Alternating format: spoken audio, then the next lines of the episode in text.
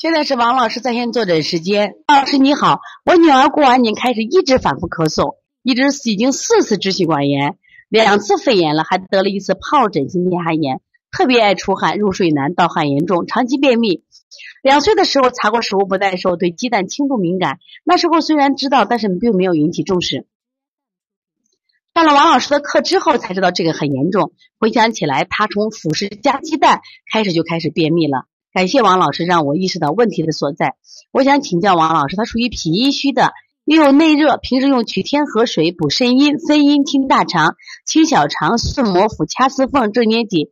这几天咳嗽了，加了推六腑、四横纹、肺腧、分推肩胛骨、膻中，这样对不对？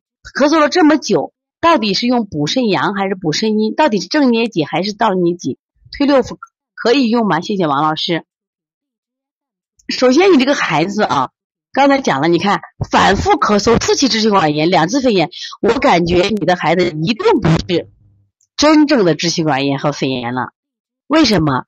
正常的孩子不会这样频繁的得支气管炎，至少他的六次疾病啊，很有很多是，我觉得是应该是被误诊了。为什么这样讲呢？我发现我接了好多孩子都这样子，都是当抗感染治疗，实际上他是应该鼻炎引起的，或者鼻窦炎引起的什么呀？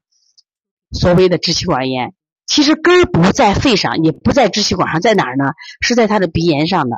所以说，你最近啊，我觉得你应该加强。我看你没有头区的按摩，我觉得头区按摩特别重要。其实我们在最早做小儿推拿的时候，我们也是做手穴。那后期其实现在的鼻炎多呀，后来我们加上体穴加上头穴以后呢，那么效果就非常非常好。我们做头推拿呢，最早都十五分钟，现在我们都三十分钟，甚至三十五分钟。为什么呢？因为把头穴加上，但是头穴在治疗鼻炎、腺样体肥大的时候效果特别的好。所以说，我觉得你这个疾病很多时候应该是误诊的，不可能那么频繁的得这两个疾病。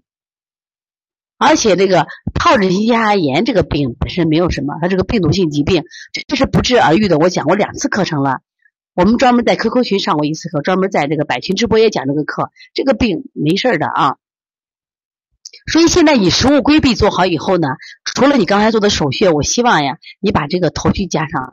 你这个病没没有必要加这个推六腑，不需要加推六腑。关键你头区的鼻通、迎香，这个包括你这个孩子不是还有这个，我你这样吧。